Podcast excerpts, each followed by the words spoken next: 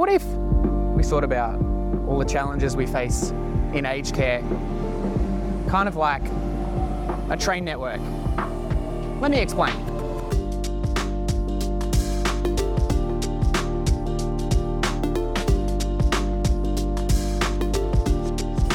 So, like in a train network, there are a lot of moving parts, a lot of stops along the way, and everyone's a passenger on their own special journey. But if you don't know where you're going, and say you get on the wrong train, you can get lost in the system.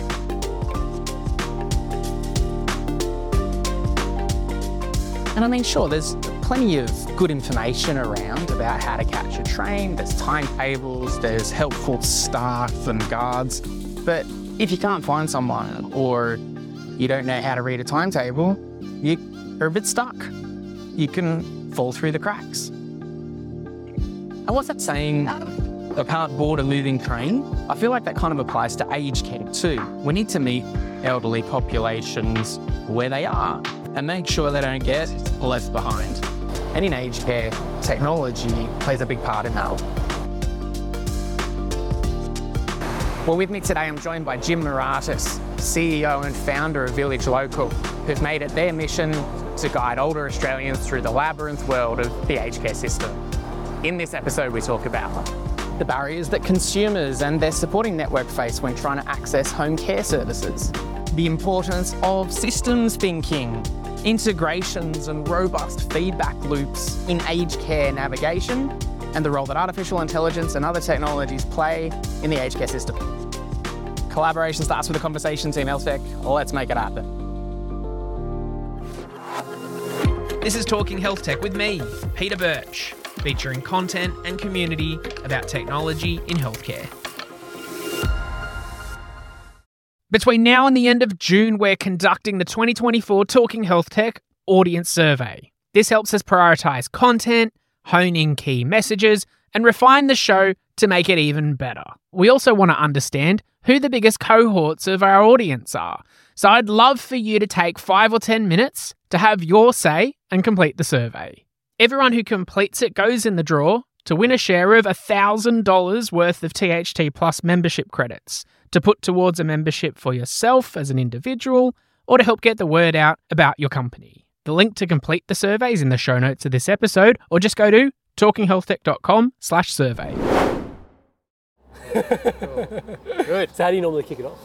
I just start. So, hey Jim, how you going?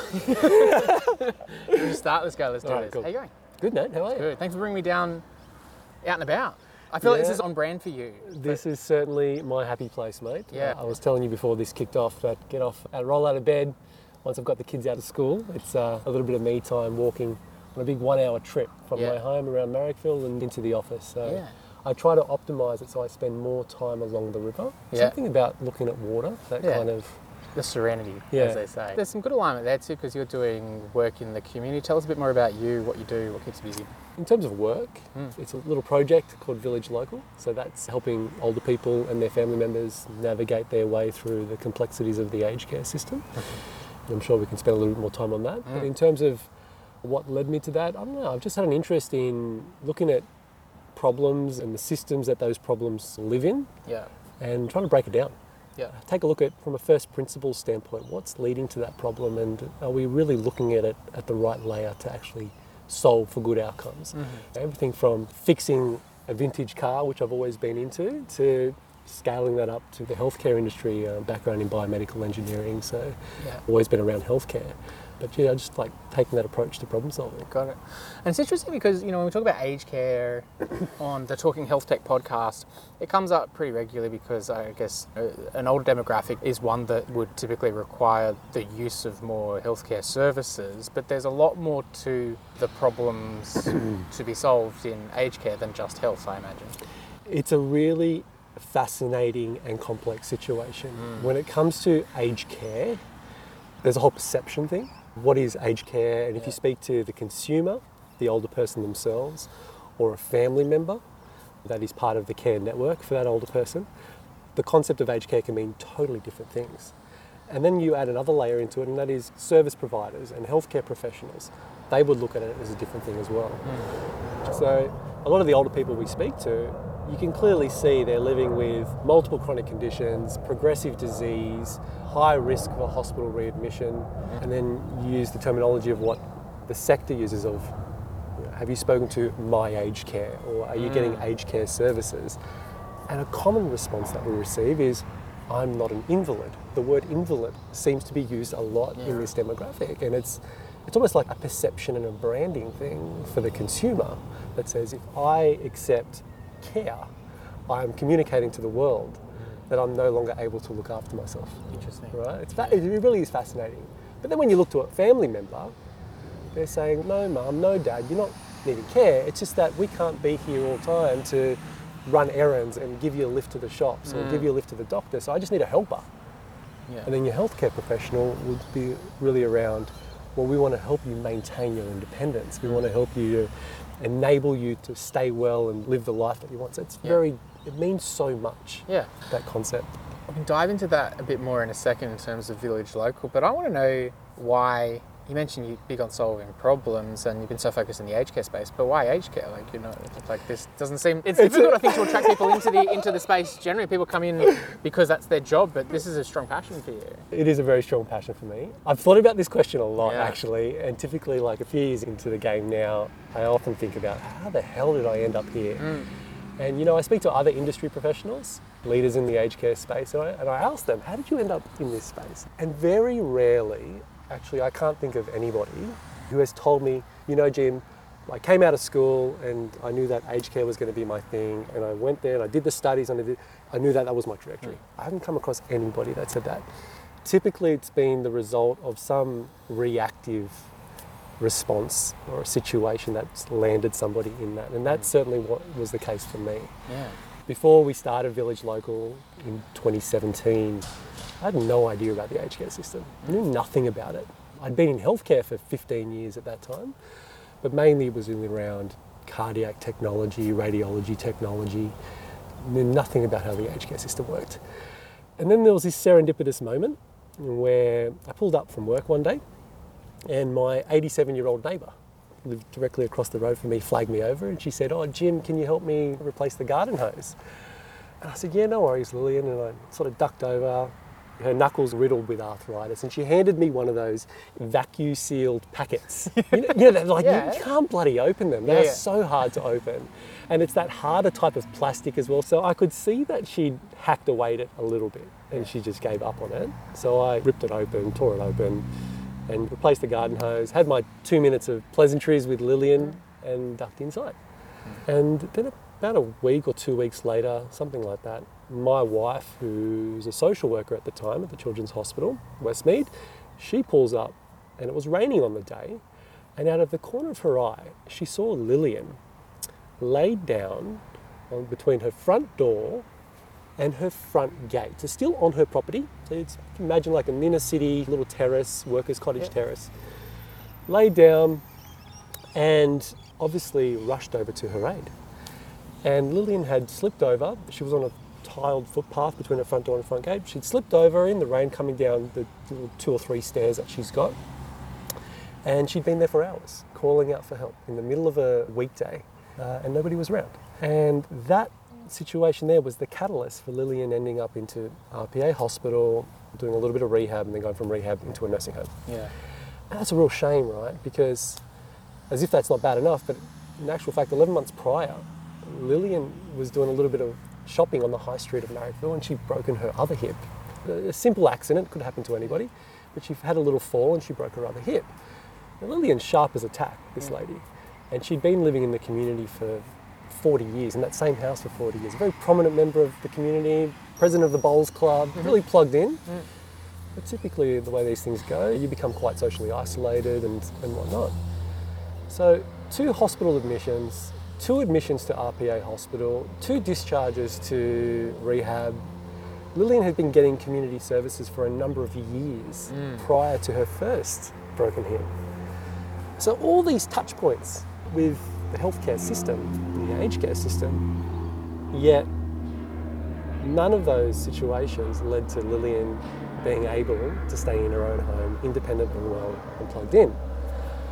So once I'd personally got over the guilt that I felt. It was only a week and a half that I saw Lily. I saw how frail she was. And I thought to myself, far out, I've dedicated my life, my career to the healthcare industry, and this happened right under my nose. Mm. I thought, oh, look, I'm going to look into this. Yeah. And the first sort of thing I did was I just kind of reached out to our local council. And I said, what are we doing? You know, this is the Inner West Council. I said, what are we doing to help older people in our local community maintain their independence? Yeah. And I was blown away by the response that I received. It was not what I expected. I was expecting to hear things like, oh, Jim, there's no money, there's no resources, this, that, and the other. But instead, what I found was a plethora of resources, a plethora of community investment in social activities, community support, all like the investment was there. But they said to me, Jim, the biggest challenge that we have as a local council is to access those who are most vulnerable, those who desperately need the services. They're the hardest to access because they're most isolated. Typically, they're the hardest to engage online. It's hard to do anything at scale when you're dealing with that cohort. And that's when I just found that a really fascinating Yeah. thing. And, and so, you know, I'm going to have a closer look at that. And then Yeah. and our mission at Village Local is to keep older people independent, safe, and well in their communities. So, what that encompasses, it encompasses so much, right? In some facets, we are partnering with local healthcare organisations, home care providers, community groups to enable them to better connect with the community, to access those who are extremely vulnerable but desperately need to interact or interface with these organisations. Hmm. And on the other side of the coin, we are directly connecting with those seniors and family members and providing a lot of education and advocacy because the aged care system is extremely complex. There's professionals that work in the industry that find it complex. So, you know, when it's a consumer that enters it for the first time, right, it can be mind boggling. Hmm. And it's often referred to as a maze or of that effect. So, yeah, we're helping a lot of seniors navigate the aged care system, understand their consumer rights, understand what their entitlements are, Yeah. And also understand or giving, trying to give the skill set to think critically. Hmm. Because as I mentioned a little while ago, the sector is complex and there's a lot of grey zones in it. When you come across an industry professional who's trying to interpret it as best they can, their interpretation might not be the right interpretation to meet the consumer's needs. Hmm. So it's important for the consumer to think critically about the information that they're getting. Yeah. And further to that point, a lot of people receiving aged care services, they're receiving those services because they've relied on the advice, the guidance of an industry professional.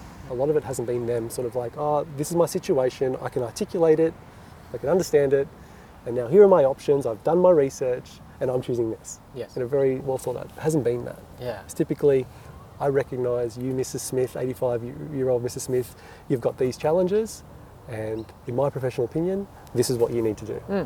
And the consumer's like, okay, you're the authority figure, I'll listen to you. Yeah. Yeah. And It, interest, I mean, it sounds like one of those problems to solve that everyone points it at someone else and Mm. say, oh, it doesn't. The council sort this out, and the council say, oh, this is like local kind of Yeah, yeah, groups yeah. and social groups. So we haven't got money to do this. So yeah, yeah. finding those that you can partner with or that can advocate and try and fly that flag, I imagine, would be pretty important. Look, the reality is keeping somebody independent, safe, and well in their home for as long as possible, right? It's not just about sending support workers into a home to cook and clean. Yes.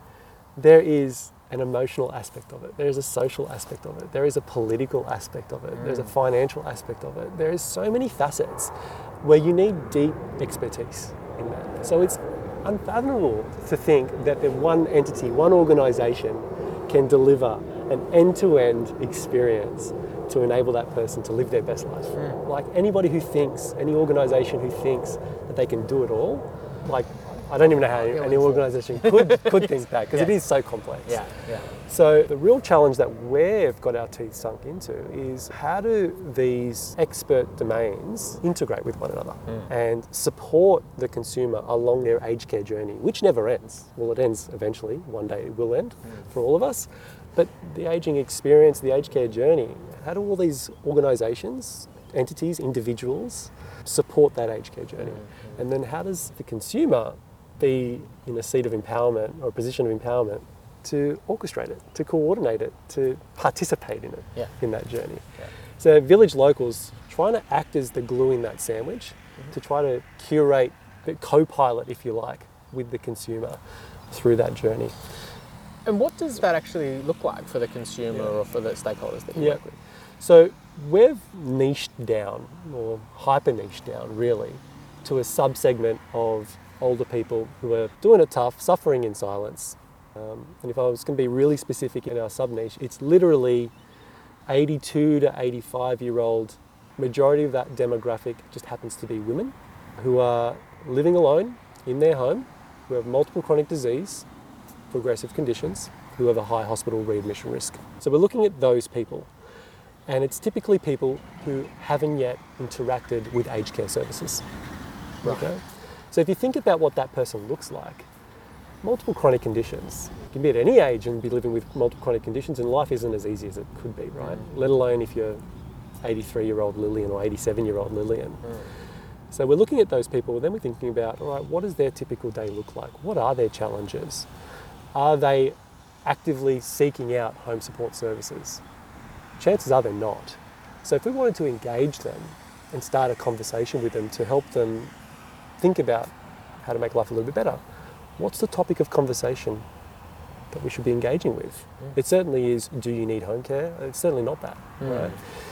What we've typically done is we've produced a lot of educational material, lifestyle material that we publish through a number of different channels, both online and offline media that talk about just the day-to-day challenges of life that you, know, you can have at any age, but hyper prevalent for that hyper niche demographic that we're looking at.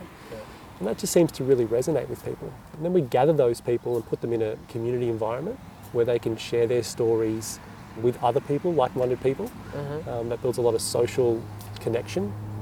That we're really doing that to tackle that social isolation aspect of it. But we also prompt further education and prompt a desire to educate. Um, so people are in that social environment, and then that casual nature of information flowing, we combine that with a very structured educational process as well. So we've got a thing called the Care Path program, where it's a structured process of taking somebody through the aged care journey, hmm. profiling where they're up to at that state in their stage of the journey, and then providing them with relevant information that solves very predictable problems that most people would have when they're at that stage of the aged care journey. Hmm. So that's like the experience that, that consumers would have. And it's a very organic sort of thing. So people who are going through the Care Path program, majority of people don't realise that they're going through an official Care Path program. They're just having a relationship with Village Local. The Talking Health Tech podcast has evolved a lot over the years, all based on audience feedback. Now I need your help. Yes, you.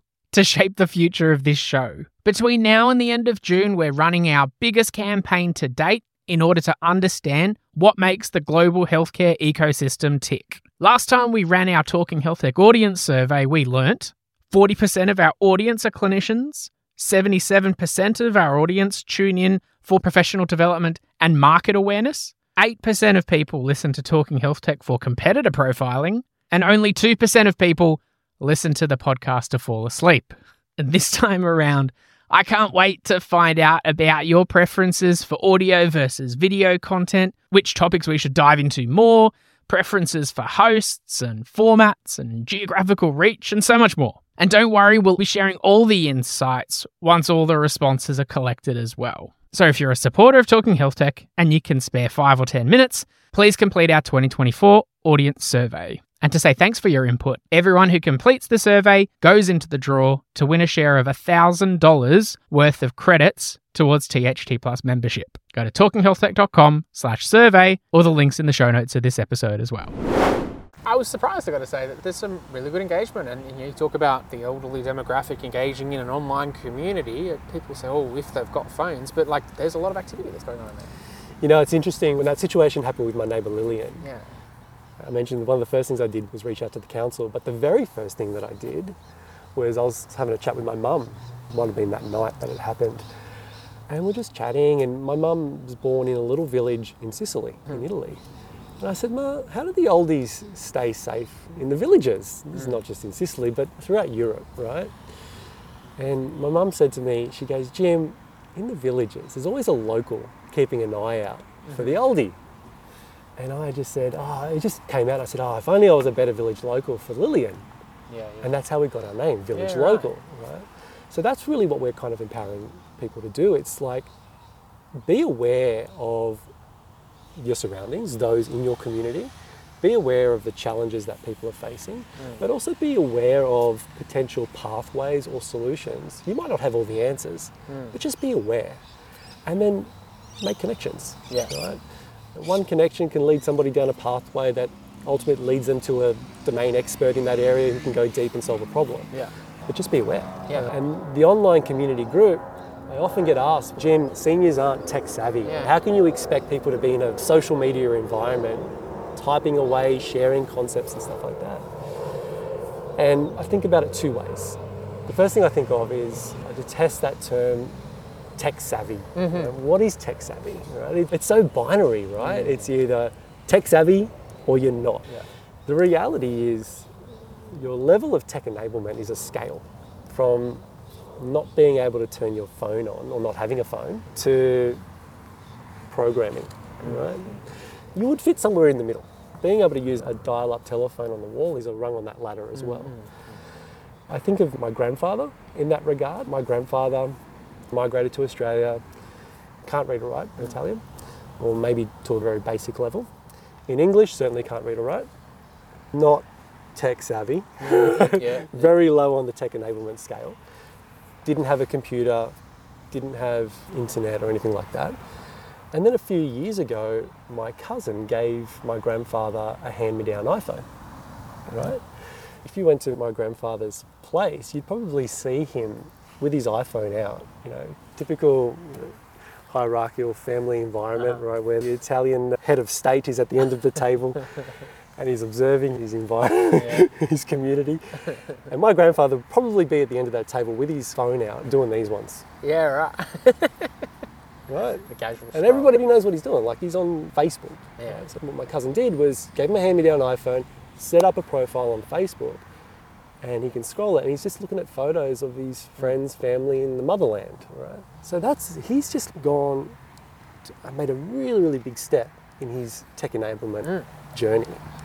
Now, if somebody's willing to do that, he can't open an email, he can't send an email. Yeah. But now he's got the ability to become aware of stuff. Mm. Now, he can't read or write, Mm. but he can look at images. Yeah. And just looking at images, that's a form of communication that you can get a message through to somebody. Mm. So when you take that back to our online forum, there's going to be heaps of people that are part of our village local community that the only way that we interact with them is over a telephone, one on one. But what we expect from the thousands of people in the village local community group is that they are the eyes and ears on the front line. They run the last mile to Lillian, who's not online. Mm-hmm. That's what we're hoping for the village local community group. So good. Keeping on that theme of technology, you know, we're in an age where one would argue that it's moving very fast and artificial intelligence has been around for a long time, but definitely all the rage now and potentially it's touching a lot of stuff that we do. Do you see a role that some of these emerging technologies might play in assisting solve for these problems that we've been talking about? Absolutely. I produce a lot of content myself, Mm. a lot of videos, a lot of educational videos, and I'm putting them out into the community. And you know, people are always sending me emails, calling my team and I up, posting stuff on the Village Local Community Hub. And people are always asking the same questions. And you may have covered that topic just the week before. Yeah. And then a new person's entering the community group and question. asking the same question. Mm. It really is about number one, making the information or making people aware that the information exists. Okay. And then number two, making it really easy to access. I think in the space that I'm playing, the hyper niche that Village Local's playing in, that's really where we're starting to play with AI. It's take a look at what people's behaviours are, what people questions uh, being asked, what the conversation's looking, and then being able to proactively serve up the right content at the right time. And then an element of gamification as well, where it can really motivate people to take action, to further explore options, to overcome mental bias about what aged care looks like. So yeah, we're playing with AI in that sort of regard. In its simplest form, putting a survey in front of somebody who's expressed a need for some support hmm. and then coming up with bespoke, customized platter of content that say, hey, digest this stuff. it's probably relevant to your situation. Hmm. So that's how we're using it at the moment, and it's working really well. Got you. And I imagine in the aged care system generally, or those that are in the system, there's a lot of talk around the, especially if you're looking at pe- keeping people in home, you know, the automated stuff and the Google assistants and the homes and things like that. So I imagine that space will be, if done well and on balance, can be a good enabler and if it can achieve that objective of keeping people safe and happy and well connected in their home for a little bit longer then that's probably a good thing too Yeah, absolutely. And just on that topic, probably about maybe seven years ago, maybe a little bit longer, mm. We saw this huge wave of smart tech, yep home smart tech, sensors, and all that sort of stuff. It's probably going on like 10 years now, actually.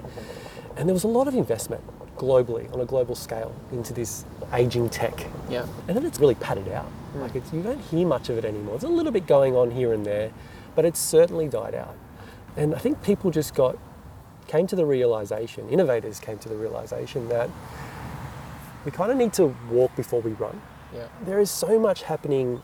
There's so much friction and crappy consumer experience on a very, very basic level that for organizations that are wanting to invest in innovation, they're saying that's really where you're going to get the biggest return on your investment. It's just solve the basic, pick the lowest lying fruit.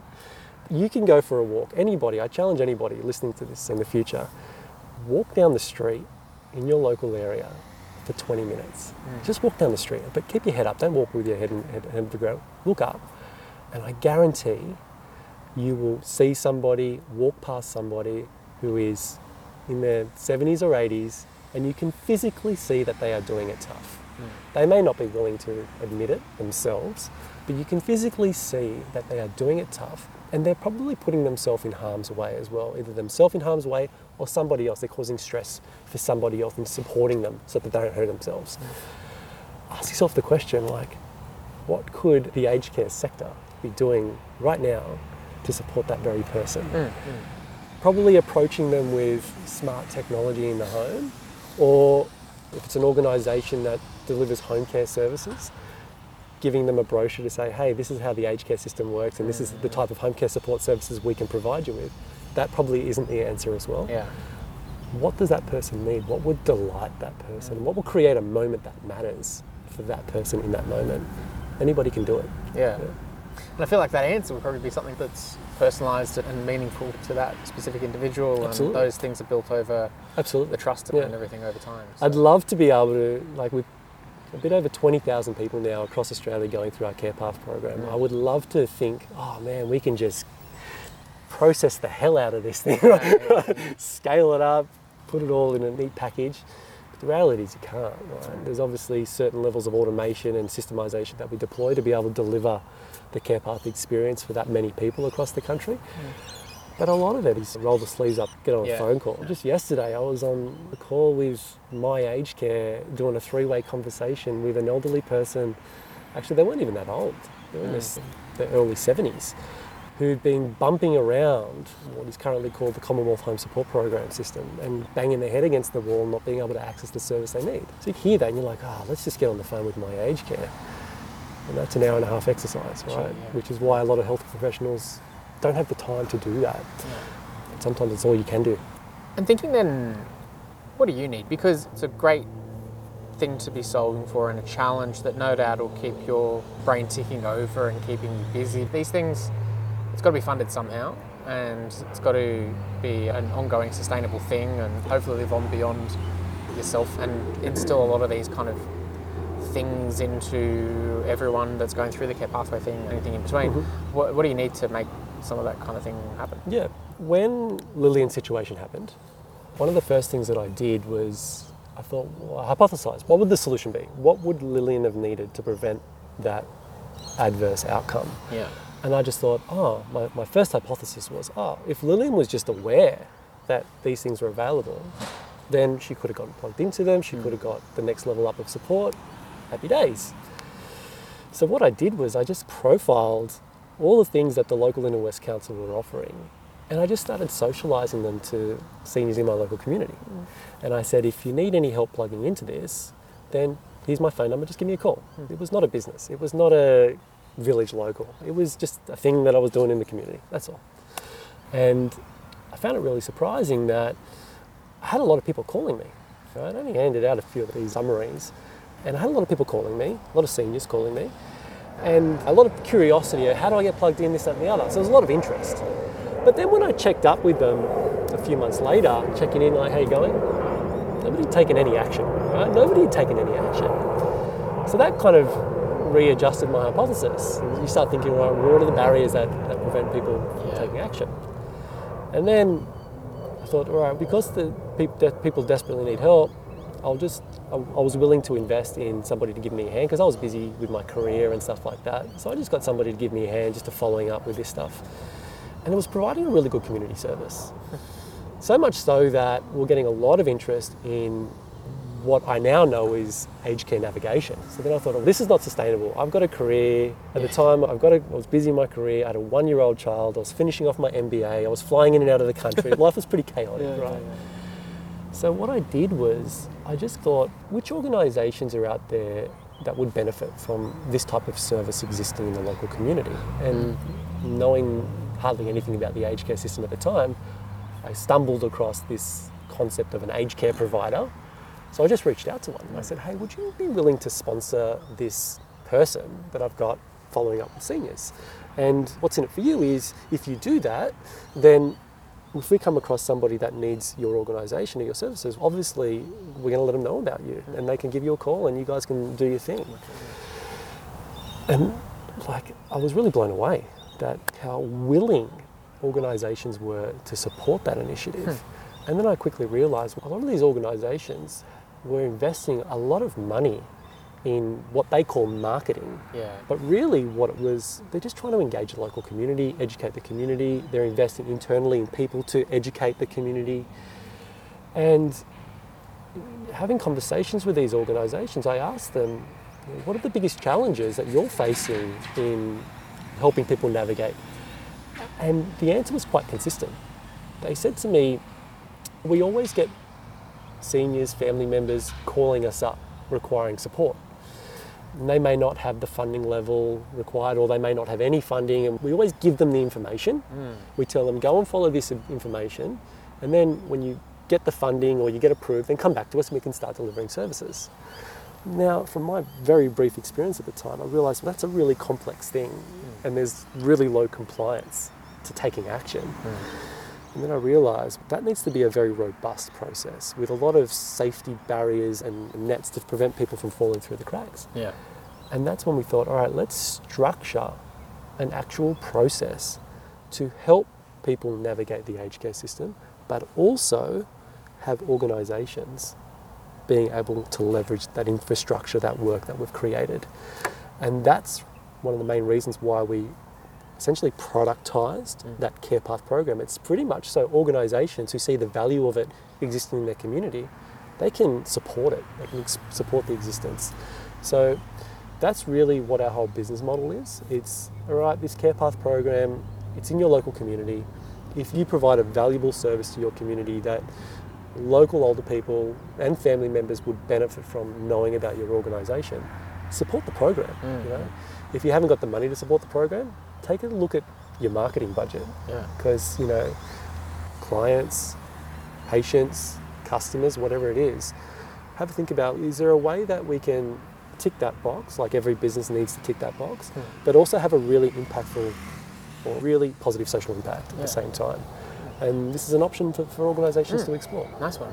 And if there are organisations that are listening or watching and want to chat more about doing some things, or just generally anyone that, wants to learn more about Village Local, what should they do? Yeah, look, we work with so many organisations who don't sponsor the Care Path program, but they're organisations that we've come to know and trust and really respect and provide such a valuable service and offering to the community that we're going to let the village locals, the thousands of them across the country, know about your organisation anyway, because that's what we're about.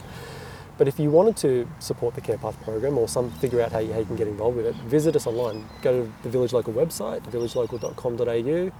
We've got a dedicated Care Path website as well, carepath.com.au. So check it out, learn a little bit more. If you're a healthcare professional or an industry professional that's got something to add from an educational standpoint and want to just get involved in helping seniors, older people navigate the aged care system, go and join the Village Local Community Hub. Yeah. Both those websites will funnel you into there and contribute. Yeah. Love it. Jim, mate, I um, really appreciate making the time and bringing me down to have a chat here out in the wild. And we're looking forward to sharing all the great work you're doing with Talking Health Tech community and our audience. So thanks so much for your time. Thanks for having me, man. I really appreciate it. I had a lot of fun. Thank you. Hey, thanks for sticking around to the end of this episode. If you made it this far, you're the perfect person that I want to hear from. Our THT Plus audience survey is now open until the end of June, and I personally read every submission. In fact, if you leave a comment in the survey that you heard this promotion in a podcast episode, I promise I'll reply directly to you by email with a personal note of thanks, and I'll even buy you a coffee next time I see you in person. It's pretty easy. Just go to talkinghealthtech.com slash survey and have your say. For more content and community about technology and healthcare, visit talkinghealthtech.com.